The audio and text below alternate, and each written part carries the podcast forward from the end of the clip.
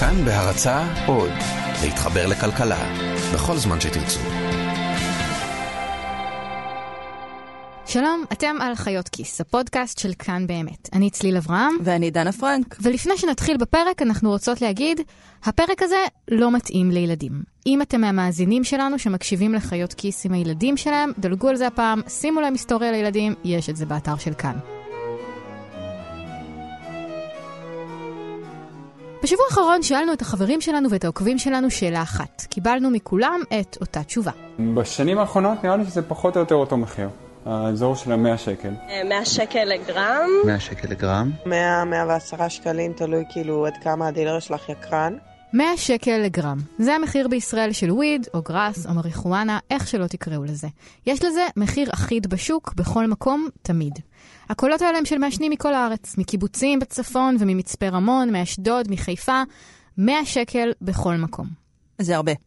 זה יותר מאשר כל מקום אחר בעולם, פחות או יותר.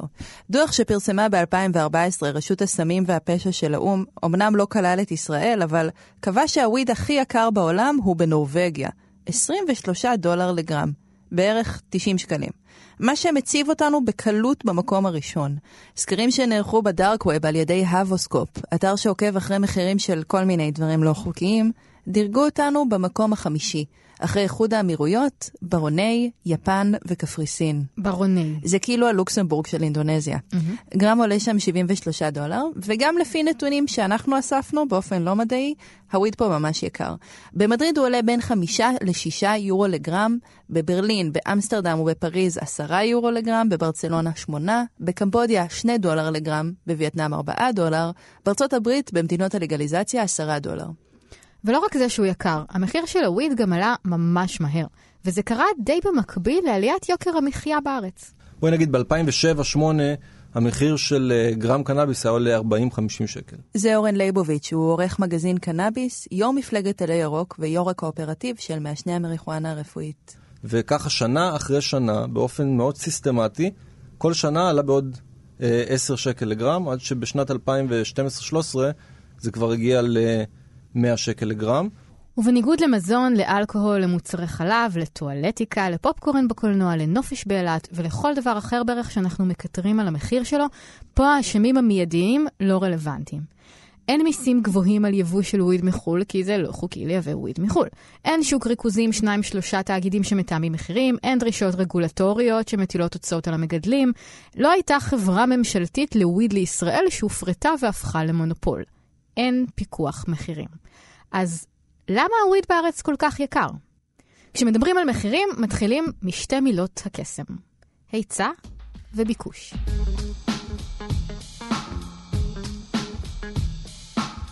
עקומות ההיצע והביקוש הן מהדברים הבסיסיים ביותר והמוכרים ביותר בכלכלה. בגדול זה אומר כזה דבר, אם הביקוש למוצר מסוים גדל, כלומר יותר אנשים רוצים לקנות אותו, אבל ההיצע שלו נשאר אותו דבר, המחיר שלו יעלה. גם אם הביקוש נשאר אותו דבר, אבל ההיצע יורד ויש פחות ממנו, המחיר יעלה. בסופו של דבר, מחיר של משהו אמור להיות נקודת שיווי המשקל בין ההיצע לביקוש. הנקודה שבה אנשים מוכנים לשלם את המחיר שמשתלם ליצרנים לייצר בו. הביקוש לוויד בישראל היום הוא נכון לעכשיו בסדר גודל של ממש ממש הרבה. בואי נדבר במספרים. אז ככה, גראס זה לא חוקי, ולכן לא כל מעשן שיישאל יודע שהוא אכן מעשן. אבל בכל מקרה, הרשות למלחמה בסמים עורכת מחקרים באמצעות שאלונים אנונימיים. לפי הסקרים האלה, עד 2009 מספר המעשנים בישראל היה קרוב לממוצע העולמי. קצת פחות מ-9% מהאוכלוסייה הבוגרת עישנו ב-12 החודשים שקדמו לסקר. בין 2009 ל-2017 לא היה אף סקר. ואז, בסקר האחרון, שנערך השנה, המספר קפץ ל-27% מהאוכלוסייה הבוגרת. זה משהו כמו 1.7 מיליון איש. 27 אחוזים? כן. זה כולל מה? כל האוכלוסייה הישראלית, ערבים, חרדים, בין גיל 18 ל-65. אצל צעירים, בין גיל 18 ל-35, זה יותר מ-40 אחוז. המדינה הכי קרובה אלינו בדירוג היא צ'כיה. שם 11% מהאוכלוסייה הודו שהם מעשנים. טוב, הם שותים מלא. איך עשו בדיוק את הסקר הזה? אלה נתונים ממש מוזרים. אני מודה שהמחקר הזה מוזר לי. גם בגלל הקפיצה הזאת מ-9% ל-27%, גם בגלל הפער משאר מדינות העולם. הסקר אמנם נערך בקרב כמה אלפי נסקרים, גם בגרסה מורחבת אצל נוער וגם אצל מבוגרים, אבל למרות שביקשנו, לא קיבלנו מהרשות למלחמה בסמים את הדוח המלא לעיוננו. כך שקשה לי להצביע על בעיות בשיטת המחקר. אבל אם ניקח את המספרים של המחקר הזה, כי אלה המספרים שיש לנו, זה דווקא מסביר מעולה את הקפיצה במחירים של הוויד. אם הביקוש עלה מ-2009 עד היום יותר מפי שלושה, אז הגיוני שהמחיר הוכפל. בתחרות משוכללת ובשוק חופשי לגמרי, אנשי עסקים היו רואים שהביקוש לוויד גדל, והם מתחילים למכור בעצמם. הם היו מגדילים את ההיצע, והמחיר היה יורד. אבל זה כנראה לא המקרה. בכלל, בשווקים שבהם סוחרים במוצרים לא חוקיים, אין תנאים של כלכלה חופשית. צריך לשכוח מזה, זה לא כלכלה חופשית, זה לא היצע בביקוש שלמדתם באוניברסיטה. זה לא קיים. זה דוקטור דן דבוסקין. לי קוראים אה, דוקטור דן דבוסקין, אני אה, כלכלן חקלאי במקצועי. דוקטור דבוסקין חקר את הנושא של קנאביס רפואי וניתח עבור המגדלים הרפואיים החוקיים את גודל השוק ואת יכולות הייצור שלו. דוקטור דבוסקין מסביר שבשוק לא חוקי המחירים נקבעים בצורה אחרת לגמרי. כי אם הכרובית פתאום נעשתה מאכל נורא פופולרי ונורא משתלם לגדל אותה, אז כל החקלאים בארץ יכולים להסב את השדות שלהם לכרובית ולהרוויח מלא כסף. כשזה גידול לא חוקי, רק מעט מאוד אנשים יעשו דבר כזה, והם ירצו הרבה כסף על כך. זה נקרא מס פחד. על פי החוק, החזקה לשימוש עצמי שווה עד שלוש שנות מאסר. גידול של צמח קנאביס בבית, העונש עליו הוא יותר מאונס. הוא 20 שנות מאסר. זה שוב אורן ליבוביץ', יושב ראש של הירוק. אגב, אם אתם מצפים שבשלב הזה נתבדח על איך הוא יתגלגל לאולפן בשרוואל ורסטות, הכי לא. ליבוביץ' נראה כמו מתכנת, חולצה מכופתרת וזקן מטופח וכל זה. הוא גם מודע לזה מאוד. אחת הבעיות של המאבק הזה ללגליזציה היו הפנים של מישהו שידבר על הנושא הזה. זה תמיד היה אה, בדרנים, או קומיקאים, או כאלה שלא דיברו על העניין ברצינות. ואני הבנתי שכדי לשנות צריך לדבר על הנושא הזה ברצינות, ואין מה לעשות, מישהו צריך לשים את הפנים שלו, להיות הפרונט של הדבר הזה. בכל מקרה, מה שהוא אומר פה זה שהמחיר מגלם לא רק את עלויות הגידול, אלא גם את הפרמיה של הסיכון. בשביל כמה כסף שווה לי להסתכן. אם אני לא מרוויח הרבה כסף, כבר עדיף לעבוד במשהו חוקי. הסכנה הפלילית שעומדת כעננה מעל אלו שמגדלים את הקנאביס בבית, מובילה להעלאת מחירים. אין הרבה מאוד אנשים שמגדלים כי זה לא חוקי, ולכן אלה שכן מגדלים גובים על זה לא מעט כסף כדי להרוויח. אוקיי, okay, אז כולם, כל הסוחרים בארץ מעריכים את הסיכון שלהם אותו דבר ב-100 שקל לגרם? לא בדיוק. כאן יש עוד משהו עם מודל ההיצע והביקוש שלא מתאים למקרה של וויד בישראל. אין פה תחרות משוכללת. מה שחשוב זה שאת לא יכולה להיכנס לזאפ, לעשות השוואת מחירים, לקרוא ביקורות ולבחור מה הכי משתלם לקנות מבחינתך. אם המחיר של הדילר שלך לא נראה לך, לכי תחפשי מישהו אחר. זה מסובך, זה לוקח המון זמן ואת לא יודעת איך. אז את פשוט משלמת ומקווה לקבל משהו טוב. אה, כמו עמלות בבנק. בדיוק. אוקיי, אבל גם זה לא מסביר למה המחירים כל כך התייקרו. נכון. מה שקרה זה לא רק שהביקוש אולי עלה, אלא שההיצע ירד. ובשביל זה אנחנו צריכות ללכת אחורה, אל ההיסטוריה הקצרה של השחטה בישראל. עד אמצע העשור הקודם, הקנאביס בישראל הגיע בעיקר מיבוא. ליבוא היו שני מקורות, סיני. חשיש. ודרום לבנון. גראס. הגראס של דרום לבנון שטף את הצפון ואת המרכז. כשאני התחלתי לעשן היה נמכר בקופסאות גפרורים 50 שקל, שקית אוכל 200 שקל. גרמים קשה להגיד. זה עמוס סילבר. הוא יהיה לימים הבן אדם שישבור את השוק הזה. אבל נגיע אליו בהמשך. כמובן שזה היה בערך רבע מהמחיר של היום, אבל גם האיכות הייתה בהתאם. כן. כאילו, אני זוכר את הטקס של הכיסוס, היום זה פשוט גריינדר, אז זה היה לעבוד עם נפה של קמח בשביל להפריד את כל הזרעים שהיו שם. ואז, יום אחד, זה נגמר. היום הזה היה 12 ביולי 2006. שלום רב לכם, שורה של אירועים קשים היום שבסופם לחימה בלבנון. אלה ההתפתחויות העיקריות מאז השעה תשע הבוקר. בשעה תשע החל החיזבאללה... אחרי מלחמת לבנון השנייה, הגבול נסגר. מאז אין גראס מלבנון בישראל. אחר כך עברנו לחשיש מסיני, זה נמשך עד 2009, ואז נבנתה הגדר בגבול עם מצרים. ואז הגיע היובש. ברשתות החברתיות קראו לזה יובש 2010. במשך חודשים לא היה בישראל קנאביס. בכלל. לא גראס, לא חשיש. ממאי עד אוקטובר 2010, הישראלים חיכו וחיכו וחיכו. בטוויטר, שהייתה אז פלטפורמה חדשה יחסית, אחד האשטגים הראשונים והחזקים שתפסו פה היה יובש 2010. כל הציוצים עדיין קיימים שם. האמת, הכי עצוב לי על מי שמתחתן עכשיו, יובש 2010. שוקלת להקים אתר הימורים, המתמקד בשאלה מתי יסתיים יובש 2010. הירוק היום אינו כתמול שלשום, ומאוד לא פשוט לחכות. יובש 2010. מעשנת סיגריות, כמו דמות משנה במדמן, יובש 2010. ולחשוב שכולכם הייתם סאחים בזמן הצפייה באירוויזיון, יובש 2010.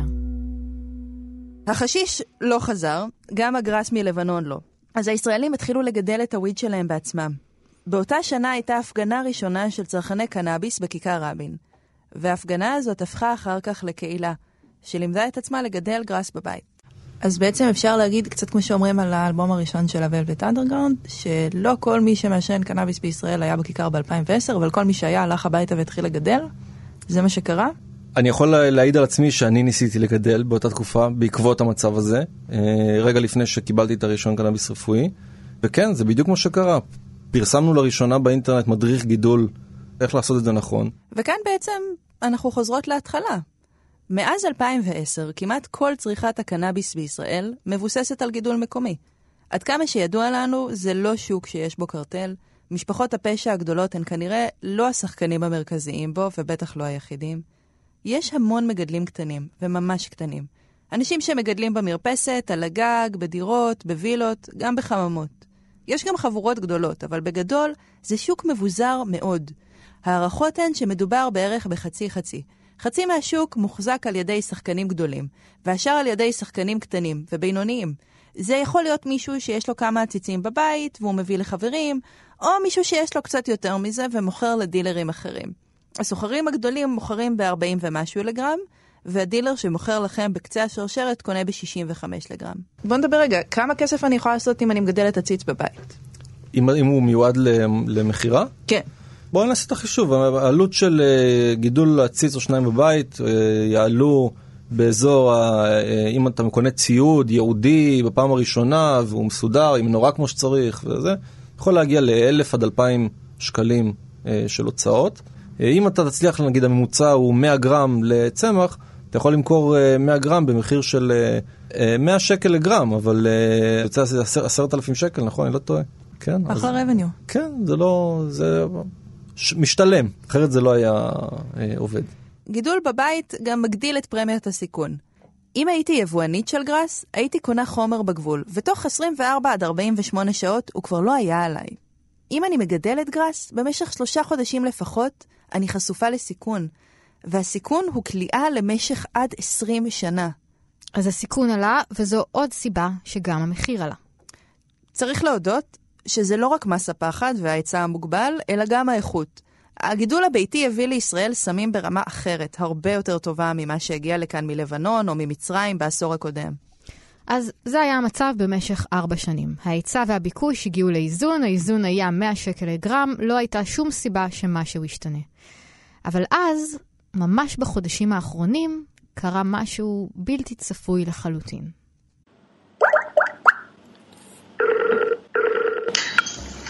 שלום, אמ, אני עובדת בדסק הכלכלה של תאגיד השידור הציבורי, ואנחנו עושים תוכנית על כלכלת הקנאביס בישראל, מה שנקרא מריחואנה אה, לא רפואית. זהו, ואתה... אין מריחואנה לא רפואית. אוקיי. אין אה, מושג כזה. זה עמוס דוב סילבר, והוא מחולל מהפכה בשוק הוויד בישראל. בשנת 2014 עמוס תכנן והוציא לפועל אירוע בשם ליל הבנגים הגדול, הפגנה בירושלים למען הלגליזציה. אלפי אנשים פשוט עישנו בנגים על הדשא. המשטרה קראה לזה ניסיון המרדה, ובעקבות כתב האישום הוא החליט לעבור לניו יורק ולהתנתק מהכל. ושם עמוס המציא את הטלגראס.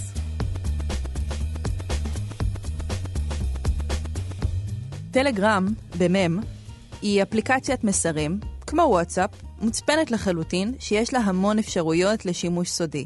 בין היתר, אפשר למחוק הודעות שכבר נשלחו, וגם לדאוג שהודעות ישמידו את עצמן, תוך פרק זמן שאתם מגדירים. זאת אגב האפליקציה האהובה על דאעש. בתוך טלגרם, עמוס וחבריו הקימו קבוצה בשם טלגראס, שמוקדשת לסחר בוויד. הלינק לקבוצה נמצא בכל מקום באינטרנט, ואם תיכנסו אליה, תופנו לענף בשם כיוונים, שבו מתנהל הסחר. תבחרו את המרחב שלכם, ואז את העיר, ואז תגלו אין ספור תמונות של מוצרים, במגוון של מחירים ואיכויות. זה בעצם קניון וירטואלי ענק, ובדומה לקניונים וירטואליים כמו eBay או אמזון, בטלגראס אתם יכולים גם לקרוא ביקורות על הסוחרים לפני שאתם מחליטים אם לקנות מהם או לא. בדיוק כל מה שאמרנו שאי אפשר לעשות בשוק לא משוכלל, של מוצר לא חוקי. ההצלחה משוגעת. 1,300 איש מוכרים סמים דרך טלגראס. בקבוצת הסוחרים, אומר רמוס, עוברים 25 קילו ביום. יש בטלגראס 70 מנהלים, כולם עובדים בהתנדבות, והם מזהים את הסוחרים בעזרת תעודת זהות. הם מפעילים צוותים שמפקחים על מה שנעשה באפליקציה. יש צוות שמונע גנבות, יש צוות נגד הטרדות מיניות, כל מה שקהילה צריכה. והדבר הזה משנה את שוק הוויד בישראל. הפואנטה של טלגראס מלכתחילה הייתה לפתוח את השוק. אנשים רוצים שאני נגיד אקבע מחיר, שבטלגראס זה המחיר המקסימלי ודברים, אני לא נכנס לזה. אני כל מה שאני רוצה זה לפתוח את השוק שיתנהל לבד. וזה עובד. מסקירה קצרה של קבוצת תל אביב בטלגראס, שבה חברים נכון להיום כמעט 29 אלף אנשים. בקבוצה הזאת אפשר להשיג בקלות ב-90 לגרם. יש גם הנחת כמות. ככל שהקנייה גדולה יותר, כך המחירים נמוכים יותר. לפי עמוס, העניין הוא לא רק האינפורמציה. מס הפחד יורד. זה הפחד, זה הפחד שנשבר. והפחד שנשבר זה השחרור של השוק. הסיבה שהמחירים כל כך גבוהים, זה רק בגלל שמעטים מעזים לגדל, נגיד. ברגע שהפחד משתחרר ויותר מגדלים, אוטומטית יהיה יותר היצע בשוק. אוטומטית, זה אוטומטית המחיר יורד. יכול מאוד להיות שמה שיביא את המהפכה הבאה בשוק הוויד בישראל זה לא עוד מלחמה או הסכם שלום. השינוי הכי קרוב במורד הדרך יהיה לגליזציה. בשנה האחרונה השר לביטחון פנים גלעד ארדן הודיע על מעבר לאי הפללה, אבל הצעד הזה עדיין מעורפל לחלוטין, ככה שקשה להעריך מה ישנה ואיך. בינתיים, ממש מעבר לכביש, כבר יש שוק חוקי של וויד, הגראס הרפואי. אבל הוא הפוך לגמרי מכל מה שדיברנו עליו עד עכשיו. הוא לא שוק שחור, הוא לא שוק חופשי, הוא שוק מפוקח לגמרי. משרד הבריאות קובע למי מותר לקנות גראס רפואי ולמי לא. מדובר בקרוב ל-30 אלף איש שיש להם אישור לגראס רפואי, בערך כמו מספר חברי קבוצת תל אביב בטלגראס. יש שמונה חברות שיש להן רישיון לגדל גראס רפואי ולמכור אותו. לכל אחת מהחברות האלו מותר למכור רק לצרכנים ספציפיים. אין ביניהן תחרות. וזה לא הכל, המחיר הוא מחיר קבוע והוא מחיר לשירות עצמו. לא משנה אם יש לך מרשם ל-10 גרם בחודש או ל-80, תשלמי אותו דבר. 370 שקלים בחודש. המרשם האופייני הוא סביב ה-30 גרם. בואו נסביר רגע כמה זה זול. המחירים של הקנאביס הרפואי בישראל הם בין הזולים ביותר בעולם. וואלה. אנחנו מדברים בארץ היום על המחיר הנוכחי, שהוא בסביבות 3 דולר לגרם. בארצות אחרות, בארצות הברית ובארצות אירופה אנחנו מדברים על 10, 12, 15 דולר לגרם. שלושה דולר לגרם, עשרה שקלים. זה מה שאומר דן דבוסקין, הכלכלן שדיברנו איתו בהתחלה. קשה אגב להעריך עד כמה המריחואנה הרפואית זולגת לשוק הפרטי. חלק מהמעשנים שדיברנו איתם סיפרו שאפשר לקנות אותה במחירים גבוהים יותר מאשר קנאביס רגיל ברחוב. ממוצע של 120 שקלים לגרם. מחר שיעשו את זה חוקי ואנשים יתחילו לגדל, אני מבטיח לכם שהמחיר בכלל לא יהיה דומה למה שהמחיר כיום. ברגע שאנשים ידעו שהמוצר שבו הם עוסקים זה מוצר שהוא חוקי, שמותר להם לעשות את זה לפי החוק, זה יביא לצלילה של המחירים. על הערכתי, אם יהיה פתיחה של השוק לגמרי, זאת אומרת, mm-hmm. אם השוק יהיה פתוח, המחיר אה, בטח יהיה משהו כמו, אה, אני לא רוצה להגזים, אבל בטח אה, בין דולר לשניים לגרם.